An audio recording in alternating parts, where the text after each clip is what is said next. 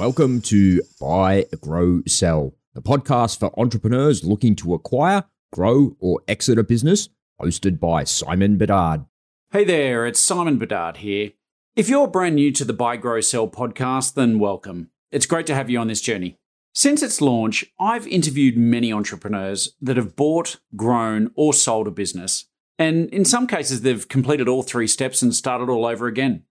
Our goal is to share the stories of business owners that have traveled at least part of this cycle so that we can learn from their experience.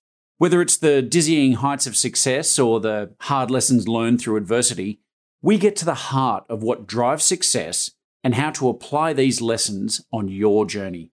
So join us for the best insights, interviews, and inside information on how to buy, grow, and sell a business straight from the entrepreneurs who've lived and breathed it.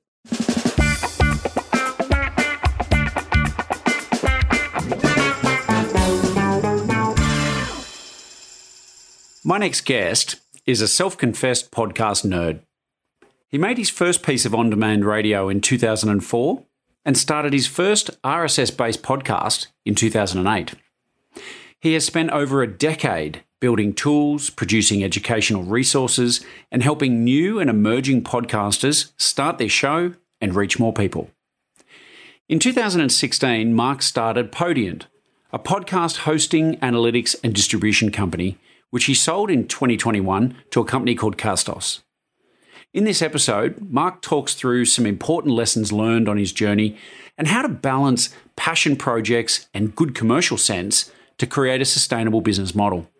He also discusses some of the deciding factors around when and why to exit your business. I hope you enjoy the show. This is Mark Steadman. G'day, Mark. Welcome to the show. Thank you very much for having me. My pleasure indeed. Um, you know, we're just chatting offline there, and I was saying I'm, I'm so interested in hearing your story, given that you've got such a, a broad background in podcasts, and here we are recording a podcast. Indeed. Yeah.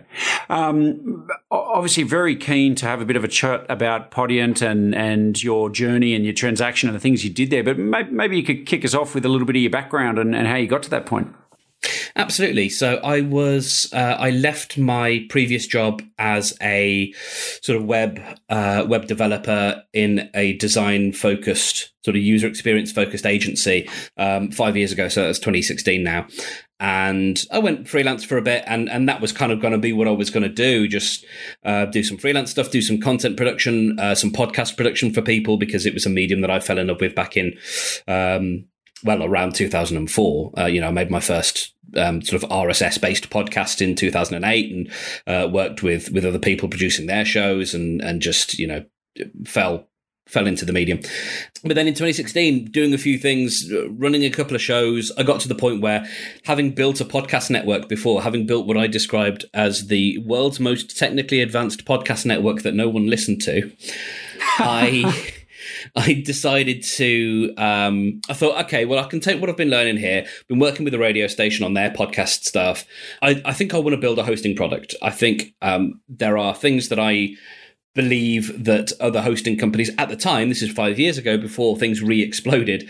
Um, that hosting companies weren't really taking the user experience all that seriously and um, I, I, really built it to, to, scratch my own itch. I built something that I wanted to be quick, that uh, I knew that uh, every good uh, podcast has a well, one of the keys to a good podcast is a good podcast website and making sure that there is a, an episode for each player, uh, an episode, sorry, a page for each episode with the player and with the show notes and all that stuff. Um, and so I wanted to make sure that I built something that would make that really easy. So I could just upload my MP3, write a few show notes, and there I would have my own website uh, with a, you know maybe there's a couple of themes that I can pick between, and so I started to build it, and therein I think I, I sort of made my first fundamental mistake, and and it kind of ended up being the mistake that that. Uh, was a through line throughout my, my whole time with Podiants is that I criminally underpriced what the service was. Um, and it wouldn't be something that I would realize until I came to exit, until I came to start looking at other services again. You know, obviously I did that a few years ago and was using a few different services. But it wasn't until I came back and I realized, even with the explosion in 2018 of lots of other companies doing the same kind of thing, I still had a service that um, took the user experience really seriously, but was also really feature packed. Um, but I priced myself into a corner, and as a result, kind of priced my customers into a corner. And because obviously I know we'll talk about the the uh, acquisition, but um, you know, if, if you if you move from one service to another, that that other service might be wonderful, but if there are a couple of things that that service lacks that you've taken for granted and maybe no one else does or maybe someone else does at a premium and you've been charging a lot less for it then eh, no one actually ends up having a good time when that transaction happens because now people yeah. feel disappointed you know yeah, yeah, that's really interesting because it's um, you know this whole concept of of pricing, and I'm curious was it was it just the level of the price was not right, or was it the model, the actual pricing model, or was it both? It's yeah, it's interesting. I think the pricing model itself was was perhaps part of the issue because I was I deliberately wanted to charge a, a flat fee. I mean, there is a whole other history about how how it was priced in uh, right at the beginning, which. Um, I don't know if it's worth us going into, but there was a whole different discussion around. Uh, it was based on a sort of pay what you can afford model uh, at the beginning because it was built as a side project and it was you know built as out of a, a passion project.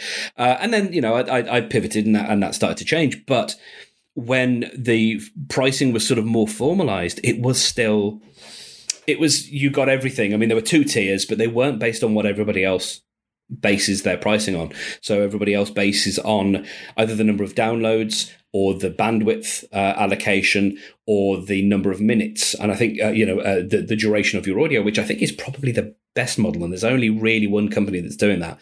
Most of the people um, price on quantity of downloads or uh, or bandwidth. And I always thought that was I never wanted to price like that because who can predict that?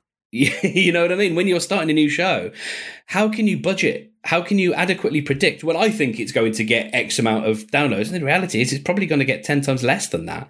Um, yeah.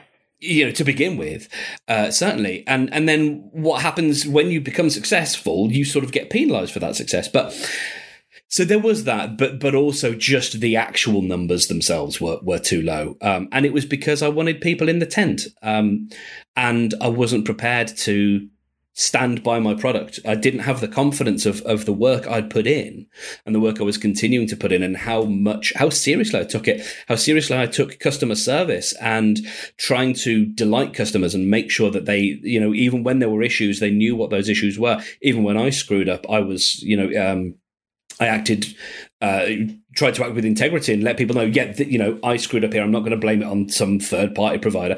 All of those things are valuable and should have been baked into the price and, and, and weren't. Yeah, yeah. It's interesting. It's it's one of those fundamental things, isn't it? It uh, and I can see where you're coming from, though. Like a passion project, you actually you're just wanting people to have a good experience, and you want it to get out yeah. there, right? Yeah, absolutely. Yeah, it makes sense.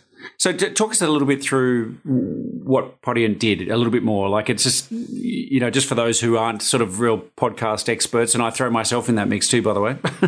of course. Um, so, when you have a um, so there, there are some companies that help you make the audio and uh, for, for, a podcast episode, and I, I sort of I, I, didn't get into that that aspect of things. So it assumes that you start with a an MP3 file. You start with your episode. You know, it's a, it's a file there. It's about twenty megs, however big it is, um, and that is your audio. And with that, you're going to have a title and uh, what we call show notes, which is just a description of the episode.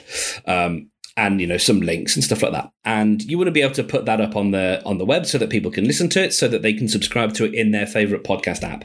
Uh, and the way that's typically done is you sign up for a podcast hosting service who specialize in dealing with these sorts of files um, working in uh, a standard that means uh, other podcast apps recognize your show as being a podcast. Um, and that's what I wanted to build. And so at the time, the big competitors were Libsyn and uh, Blubrry uh, to a degree, and uh, probably Buzz uh, Buzzsprout, although they now have exploded and have become the biggest. Um, back then, they they weren't quite as big, um, and none of those really they they were designed in two thousand and five and stayed that way. Um, really. And it, you know, and and that to me was just not, you know, having come from the background I'd come from, I just I, I couldn't couldn't stomach that. fair enough. Fair enough. Um, and what the service then did, like as I mentioned earlier, is um, which is something that only a small handful of, of companies do, is that I wanted to bundle not just a basic website. You know, Libsyn gives you a basic website for your podcast, but I wanted to build something that was much more fully featured and much more flexible and allowed you to actually get in and edit the templates and you know mess around with the colors in a more meaningful way and fonts and all that kind of stuff um, so that you had a, a, podcast website that was unique to you but was also really easy to maintain and came out of the box and that so that was the other sort of big main feature um, of, of what i wanted to provide yeah, nice. And and how how big did the, the did, did the business get? I mean, you know, did you have other people on the team now? You sort of coding and programming, doing different things for you. What, what did what did that look like? It was almost always uh, just myself and uh, so I did. Yeah, I, I you know I, I did the coding. I wrote the blog posts. I did the you know the branding design based on an illustration from a friend. I did you know I picked the fonts and the colors and uh, and all that stuff. Um, and I wrote all the Python code that um, that powered the service and did all the you know to begin with anyway. Did all the customer service stuff. Um, as uh, things progressed, I, I, got some help and uh, mostly in the, the customer service department. And but then it was still you know one or two people. Um, occasionally, I, I think I, I might have hired a developer to solve a particular problem um, for me that I wanted to to do, but really it was it was you know I I, I did I did the lot. yeah, yeah, interesting. It's and and clearly you've got that the beyond the coding skills. I mean, you've come from a customer experience sort of background, right? So you understand that journey and and what needs to happen. And and so you've this is going from sort of 2018. What, what how many clients did you sort of get to? What what did all the, all of that sort of look like?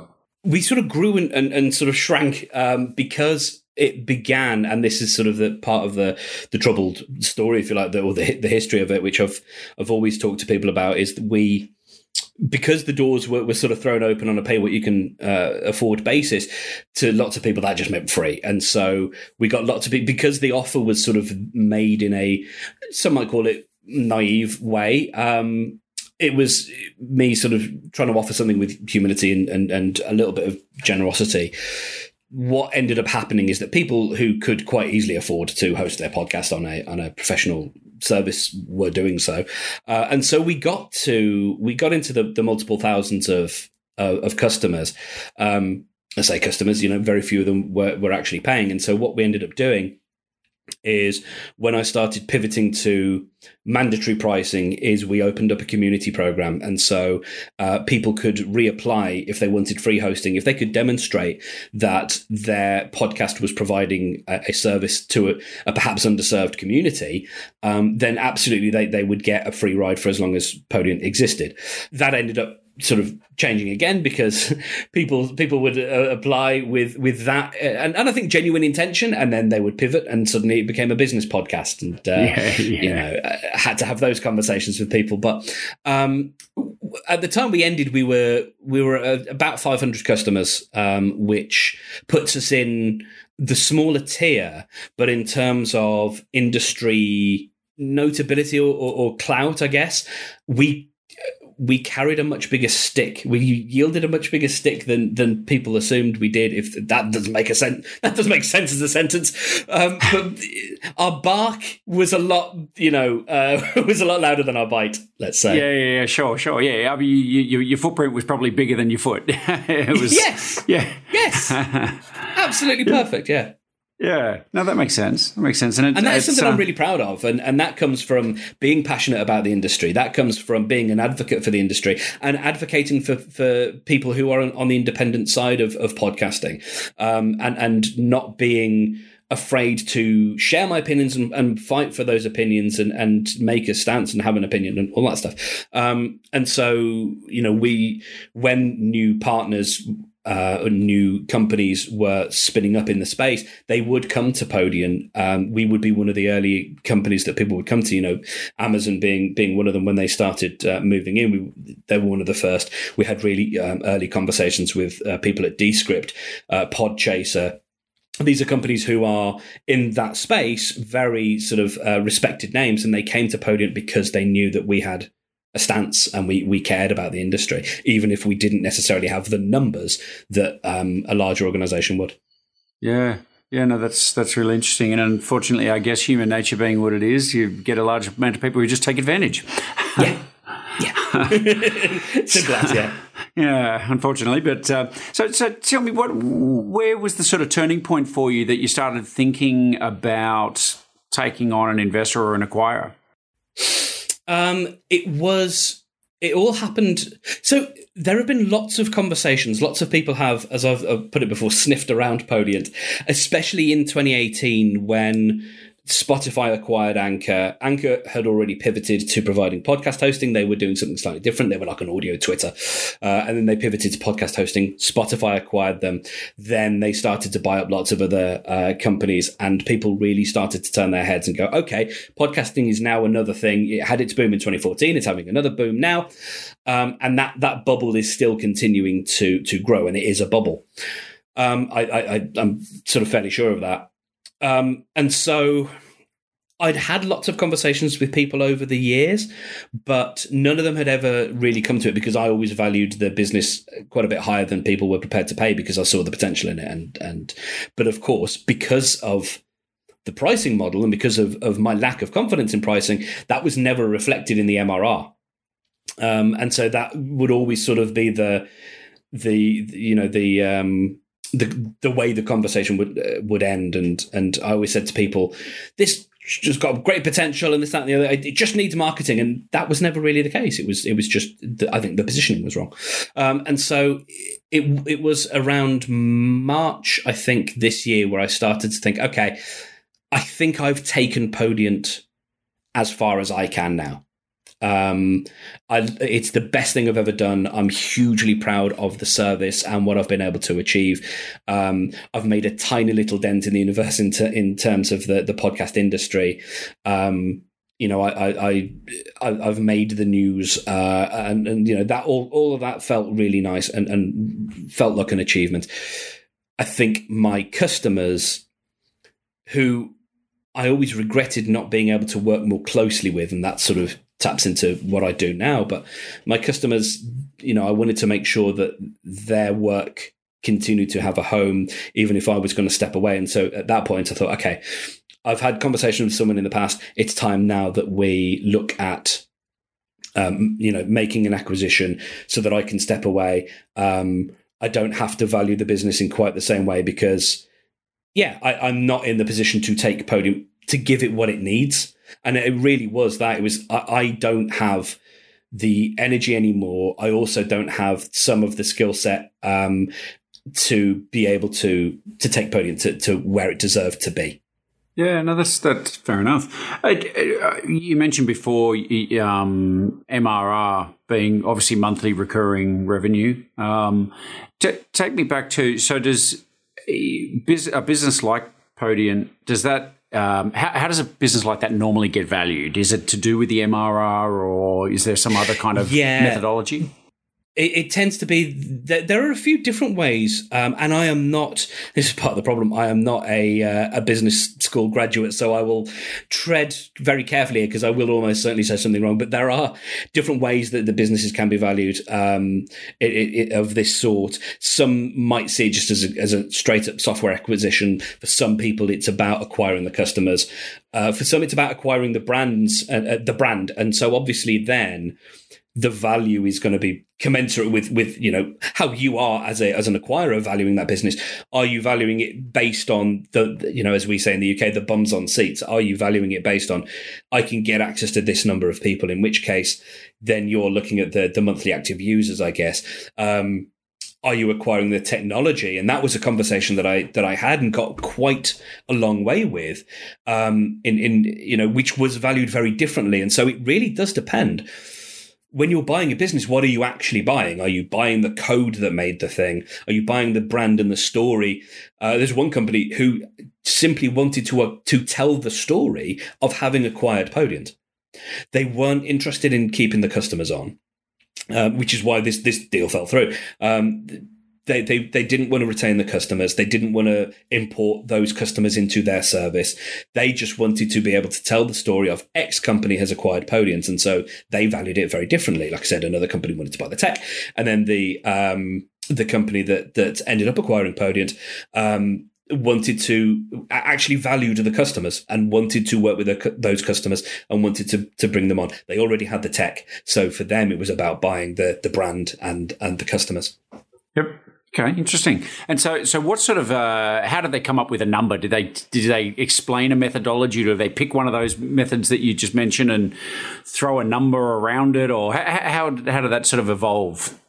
What ended up happening is I gave them a number and I said, "This is this is where I'm going to be. This I, I I'm ready now to make a move because I'd already gone almost up to the end of the conversation with the previous with with two people, uh, but one of them was was actually going to acquire the entire stack because that was a missing part in their in their portfolio. They had lots of other things, uh, podcast related in their, I say in their portfolio, but they didn't have this particular technology stack, and so it was going to be value, valuable for them. And we got really far. We we signed uh, agreements and all sorts of stuff, and um, it sort of didn't happen. And while that was not happening, because I'm a one man band, that was where my focus was. And so I then ha- was at the point where I sort of had to say, okay, uh, we're now at a point where I, I need to my my customers need to find a new home for their stuff, um, and so I kind of set a price to to the acquirer and just said, listen, this is this is where I am. Sort of take it or leave it because I just, you know, at that point I was like, I've got nothing to lose. Here's the number, and um, um, sort of we had a conversation around that. Yeah, that makes sense too. It's interesting. One of my previous guests I was just chatting to earlier today, actually, um, we were just talking about the power of knowing your walkaway price, mm. um, you know, in terms of a negotiation and, and how it actually just actually makes it takes a lot of the emotion out of things. It's like, it, it is what it is, and I'm okay to walk. Absolutely. Um, and I think because I'd done, I knew I'd done everything I could now. Uh, I, there, there wasn't much more because, that, like I said, all the pricing before, all the valuation was based on there is so much more I can do with Podiant. And then I kind of just thought, actually, I, I don't know if there is. I could keep building features. Everybody can keep building features. That's not the problem. Um, it's something more fundamental, and and yeah, yeah. When you started Podiant, did you have in mind at the time that it might turn into something that you wanted to sell down the track?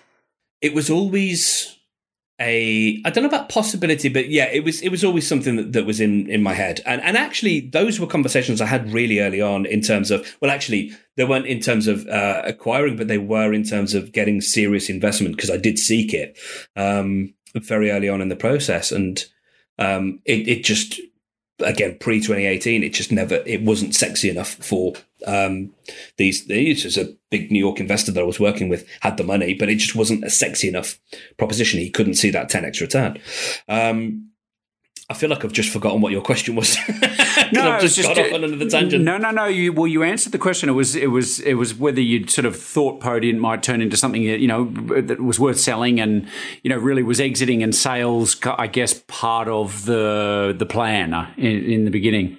I think I, I, I, think again, possibly coming back to that naivety, I think I wanted to build something that was that spoke to me, that served me and the people that I thought I could serve, but also had this sort of dream of an acquisition. And I don't, I don't know if you can have both of those ideas. I think you have to choose a path. It's like the sort of I think lifestyle business can sometimes get a bit of a negative rap, but I think there's a lot to be said for having a business that sustains you and sustains your family, and you know uh, keeps keeps you warm and allows you to grow as a person and all that kind of stuff versus building something to be acquired. And it was never really fair for me to try and keep a foot in both camps because then you're you're not really serving um, either camp particularly well because you will one day make decisions based on community aspect then you'll make a you know decision the week after based on well this will be this feature will look great for someone who'll want to acquire the business. And I think you, you kind of have to choose a choose a path. Yeah, yeah, that's interesting. Given the how wonderful and clear hindsight is, um, if you were to, you know, you look back at uh, at the history of Podiant, like if you were to sort of go back to your former self and say, "Hey, listen, we're going to build a company that we're going to sell and really try to maximize the value of," you know, what kind of advice would you give to your former self back in that time?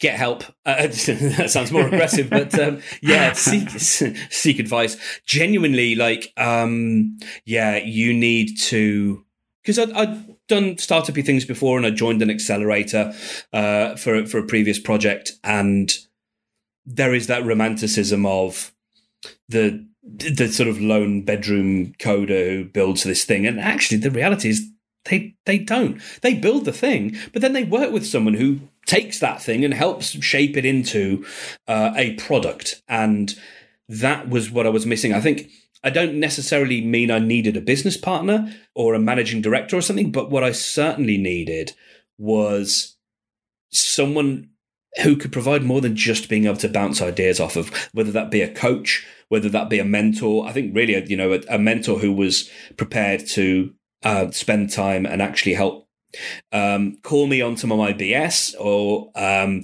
keep me accountable to certain things, stop me going off into into tangents. Um, I think something like that, and and I know uh, I, I, only found this out, you know, in the last sort of couple of years that it's become more of a fashion now for companies to uh, to bring on a sort of advisory board. And one of my big competitors, that's how I, I found out about this, is they have that. You know, they, have got a, a, journalist who, whenever he talks about this company, has to dis- disclose that he is on this, this company's advisory board. Um, and that is hugely useful. If you can if you can get a couple of people who who know the industry it requires again if you've got that sort of bedroom coder aspect that I can build this whole thing. Maybe you've got a little bit of a complex there of thinking, I know all the answers because I know this industry. Yeah, you might know this industry, but you might not also know how certain aspects work. And so I think um, hindsight being what it is, I, I would have more clearly said to myself, you need to find some people who can mentor you, find a coach, find someone that you can sit down with and get real guidance from. Yeah, yeah, I, I, think that's fabulous advice. You know, hey, the, the Olympics are on right now, right? I mean, we see all the best of the best in whatever field. They have coaches, right? They have people who are there saying, hey, buddy, you need to do this, that, and the other. And so that, that perspective, I agree, is, is important. I think there's also another element too, and I'm, I'm sort of reading between the lines, or, you know, I don't want to put words in your mouth here, but it's also, a, I, I get a sense of you, you can't do everything yourself. You can't be the expert at everything. And, you know, you can be the world's greatest coder, but it doesn't mean you're great at sales and marketing or whatever it might be, right? Absolutely. Yeah, and, and even and even pricing. I mean, I'm still having conversations now as I as I move into more of a consultancy role, and as I'm moving into um, courses and and um, coaching and things like that in terms of of podcasting. I still run up against the same thing. I still have conversations with people going, Mark, you're pricing it way too low. And so you need to be able to have people who will say, you know, this is you you you need someone who's going to challenge some of those fundamental um, mi- misconceptions or preconceptions that you have about your own business and and yeah yeah yeah, yeah, perfect sense. So tell me, uh, you started chatting to buyers. You know, from that, from the time that you'd sort of decided, look, it's probably time. How long did it take f- to start reaching out to buyers and then go through a process and actually seal seal a deal? It, it, was actually fairly quickly. Um, the the you know I was I was having conversations with people within a couple of days uh, of of making the decision, wow. and then from there, yeah, the, the, really, I think those those actual conversations happened fairly fairly quickly um, because I think possibly because I was only really working with people who already intimately knew the space, and they they sort of knew me to a degree as well. I, you know, might have spoken either on Twitter DMs or or other things um, similar, or over email or whatever. Um, and so we already had that kind of working relationship to a degree.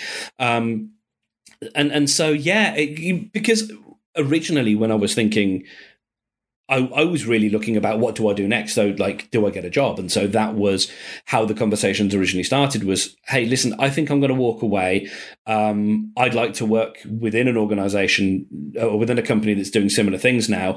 Let's first have this big conversation about how we make sure that, that everyone, that all my customers are taken care of. And so that's, that's sort of how those conversations began, rather than thinking specifically about I want to get X amount of money for for all the work I, I was doing. It really was about I've reached the end of the line here.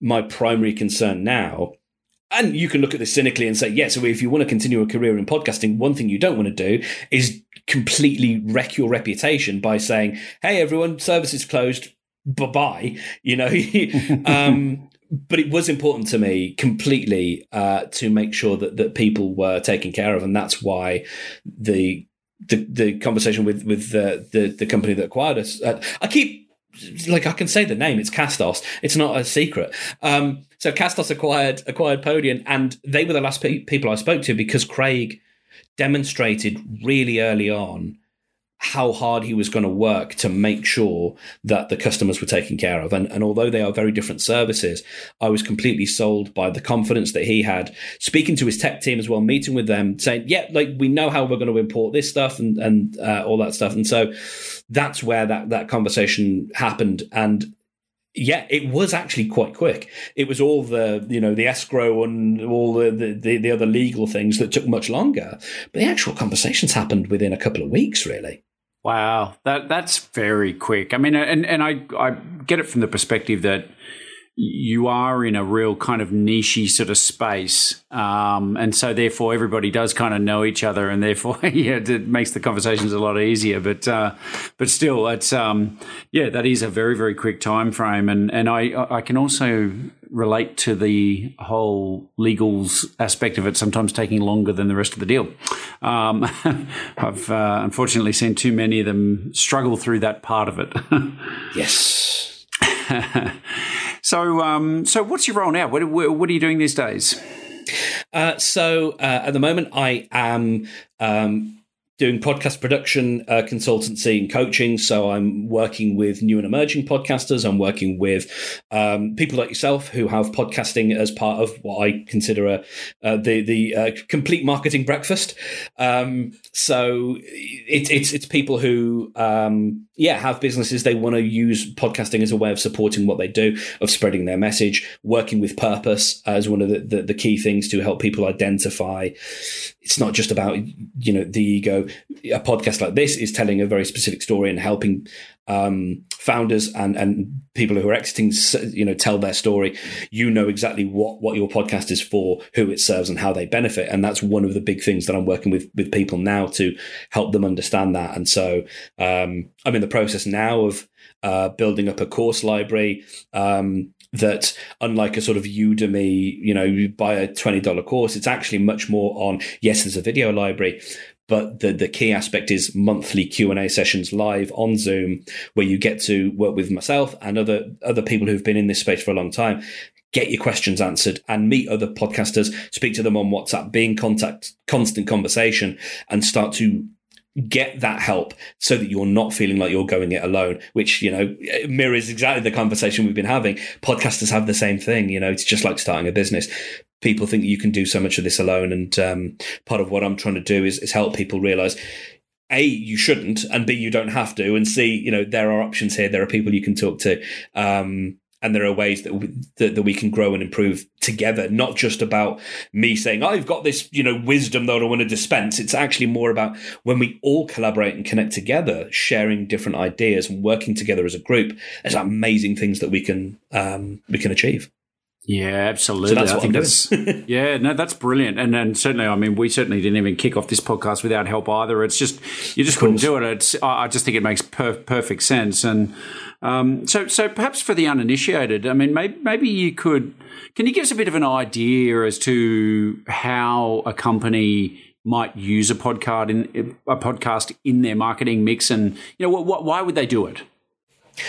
Um, so, a great way that you can add a podcast in uh, right now with minimal effort, but also having a, a good amount of impact is by repurposing your blog posts. So, taking the work that you're doing uh, already as part of your content marketing and reading those blog, blog posts out in a sort of friendly way. Uh, sometimes it helps if you rather than read it verbatim, you can bullet point out and then allow yourself to have a bit of improvisation um, so that it sounds much more natural. But from there what you're what you're allowing people to do is consume that content. Yes you know a few people will say hang on that's just the same content as as on the blog post. Fine. But what you're doing is you're allowing people to consume that on their time while they're doing other things. Um so you know the wonderful thing about the podcast medium is i could be absorbing uh, amazing new knowledge i could be absorbing a story about a startup or an exit while I'm doing the dishes, while I'm walking the dog, you know, whatever. Um, those that is a, a, really valuable gift that you can give to um, the people that you want to serve is you can give them time um, because you're allowing them to receive your message in a way that actually um, saves them time because they're not having to to sit and read through. So that is a really quick way of doing it. Um, you can get started really quickly and easily. Um, one of the things I'm working on at the moment is helping people demystify the idea of editing, so that it doesn't feel like every podcast needs to be edited, but it doesn't have to feel like a chore, and it also doesn't have to involve a load of scary looking software. Um, and so, yeah, I it's it's it's a uh, the the sort of repurposed blog content is a great gateway into into that, and then from there you can start having conversations. Whether it's on services like like the one we're using, like Riverside or Squadcast, uh, we can have conversations with people remotely. Edit those down, make some really compelling bits of audio. Start sharing those little bits of audio on LinkedIn as video posts. There's you know from one nugget of an idea, from one single idea, you can start to create uh, a lot more content that builds trust and creates intimacy with your listeners. Because um, the, i have been speaking for a long time, but I will finish up by saying my one of my my my biggest realizations is that we as a podcast we have the opportunity to go from people's via we, we go from the ears into the brain and then from there by building trust we go we get into people's hearts um, by being honest and being open and building that trust and intimacy, we really do go from ear to brain to heart. And a podcast is such a great way of being able to do that. That's great, and you didn't talk too long at all. I thought it was excellent. Uh, you know, I think people who are thinking about this sort of stuff. I mean, if they're anything like I am, I kind of looked at a podcast initially and went, "Oh my god, I wouldn't know where to start," and that all just sounds too technical and it's all very scary and intimidating. And um, and having somebody like yourself who can break it down and actually explain it, and you know, really democratize this as a medium um, is is fantastic. And I, I love what you're saying about the ears to the brain to the heart because you know, blogs are great. You know, I think we all, you know, the term blog is so ubiquitous these days, but blogs like email miss tonality and mm, yeah, p- people you know, you, you can read a document or a blog or whatever and get a sense of somebody's style, but when you hear the tone of their voice and you you you pick up on emotions and you feel empathy and, and all those sort of wonderful things that the written word unfortunately struggles to impart. It's so much more I hesitate to use the word primal, but it's it's much more instinctive because before we we taught ourselves language, before we taught or before we taught ourselves written language, and before we developed that as a, as a means of communication, we spoke to each other, and that you know the human voice is, is one of the first things we hear, and it is it is an instrument that, that we have access to that you know everyone has, has some degree of access to. And so that's why i think it does build that intimacy much more than the written word um, can because yeah there's so much of that that emotion is built into it that there's also vulnerability and there's strength and there's all sorts of things that are built into the voice that we don't think about um, but but are are absolutely there. Yeah that's excellent. Um, Mark, I'm, I'm, going to put you on the spot in a minute and ask if there's is one tip you might share with your fellow sort of business owners and entrepreneurs. Um, but before I do that, um, is it okay for people to reach out to contact you? Like, you know, and if so, how would they go about that?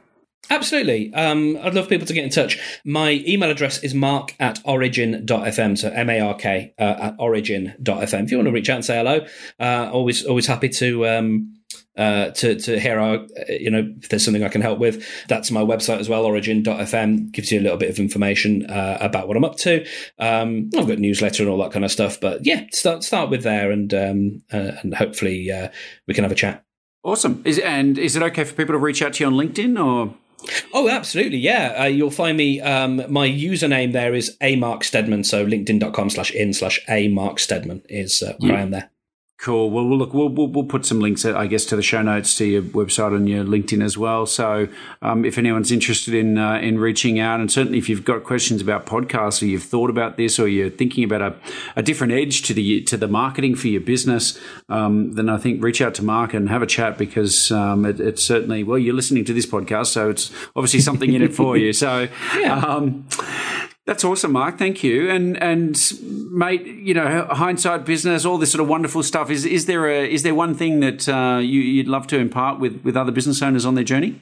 Um, unhelpfully, I sort of already already have. Um, uh, you know, in that I, I, really think it's about not trying to to go uh, uh, go it alone. Stop and ask for directions. Um, whether you know, maybe you think you you are the the sort of the lone founder, and that's that's the story you want to tell yourself. That's fine. I think um, but stop and ask for directions. You don't have to try and navigate this whole space on your own. It's absolutely okay and and I think needed to have a group. So very quickly, uh, I the the thing that changed my life is I joined. Um, uh, a sort of coaching group last year called the Happy Startup School. They're based in Brighton in the UK. Uh, they're all, all over the world, uh, and, and, it's a it's a global community. But they also do these business development workshops, and it's the the best thing I ever did. Um, and it's it helped me realize how fundamentally useful it is to have a group of people who can help you. I mean, the the the number of times I'm in the WhatsApp group asking a question, "What do you think about this?" and getting really helpful answers. It's invaluable. So find find your people and and um, don't be afraid to reach out and, and ask for help. And um, yeah, that that's fundamentally, I think, the the best advice I can give. That is brilliant. Find your people, and I'll add to that is that your vibe attracts your tribe. So you know, it's uh, what you put out there is what you get back. So keep an open mind, and and you know, you'll attract some pretty good people. Absolutely. Mark, thank you so much. I'm really grateful for your time. I appreciate all the insights, and um, thanks for being on the show. This is a real pleasure. Thank you.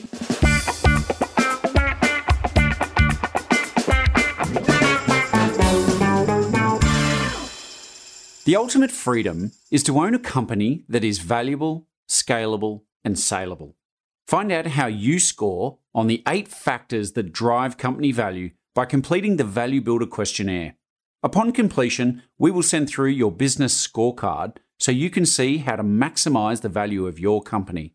Just go to exitadvisory.com.au forward slash scorecard.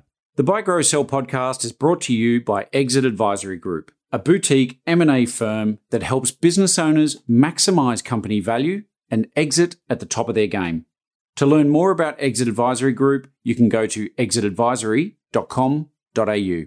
And if you like what you've just heard, you can subscribe at buygrowsell.com to get a new episode delivered to your inbox each week. Thank you for listening to the Buy Grow Sell podcast with Simon Bedard. For complete show notes with links to additional resources, visit buygrowsell.com forward slash episodes. Simon is the founder and CEO of Exit Advisory Group, and you can follow him on LinkedIn.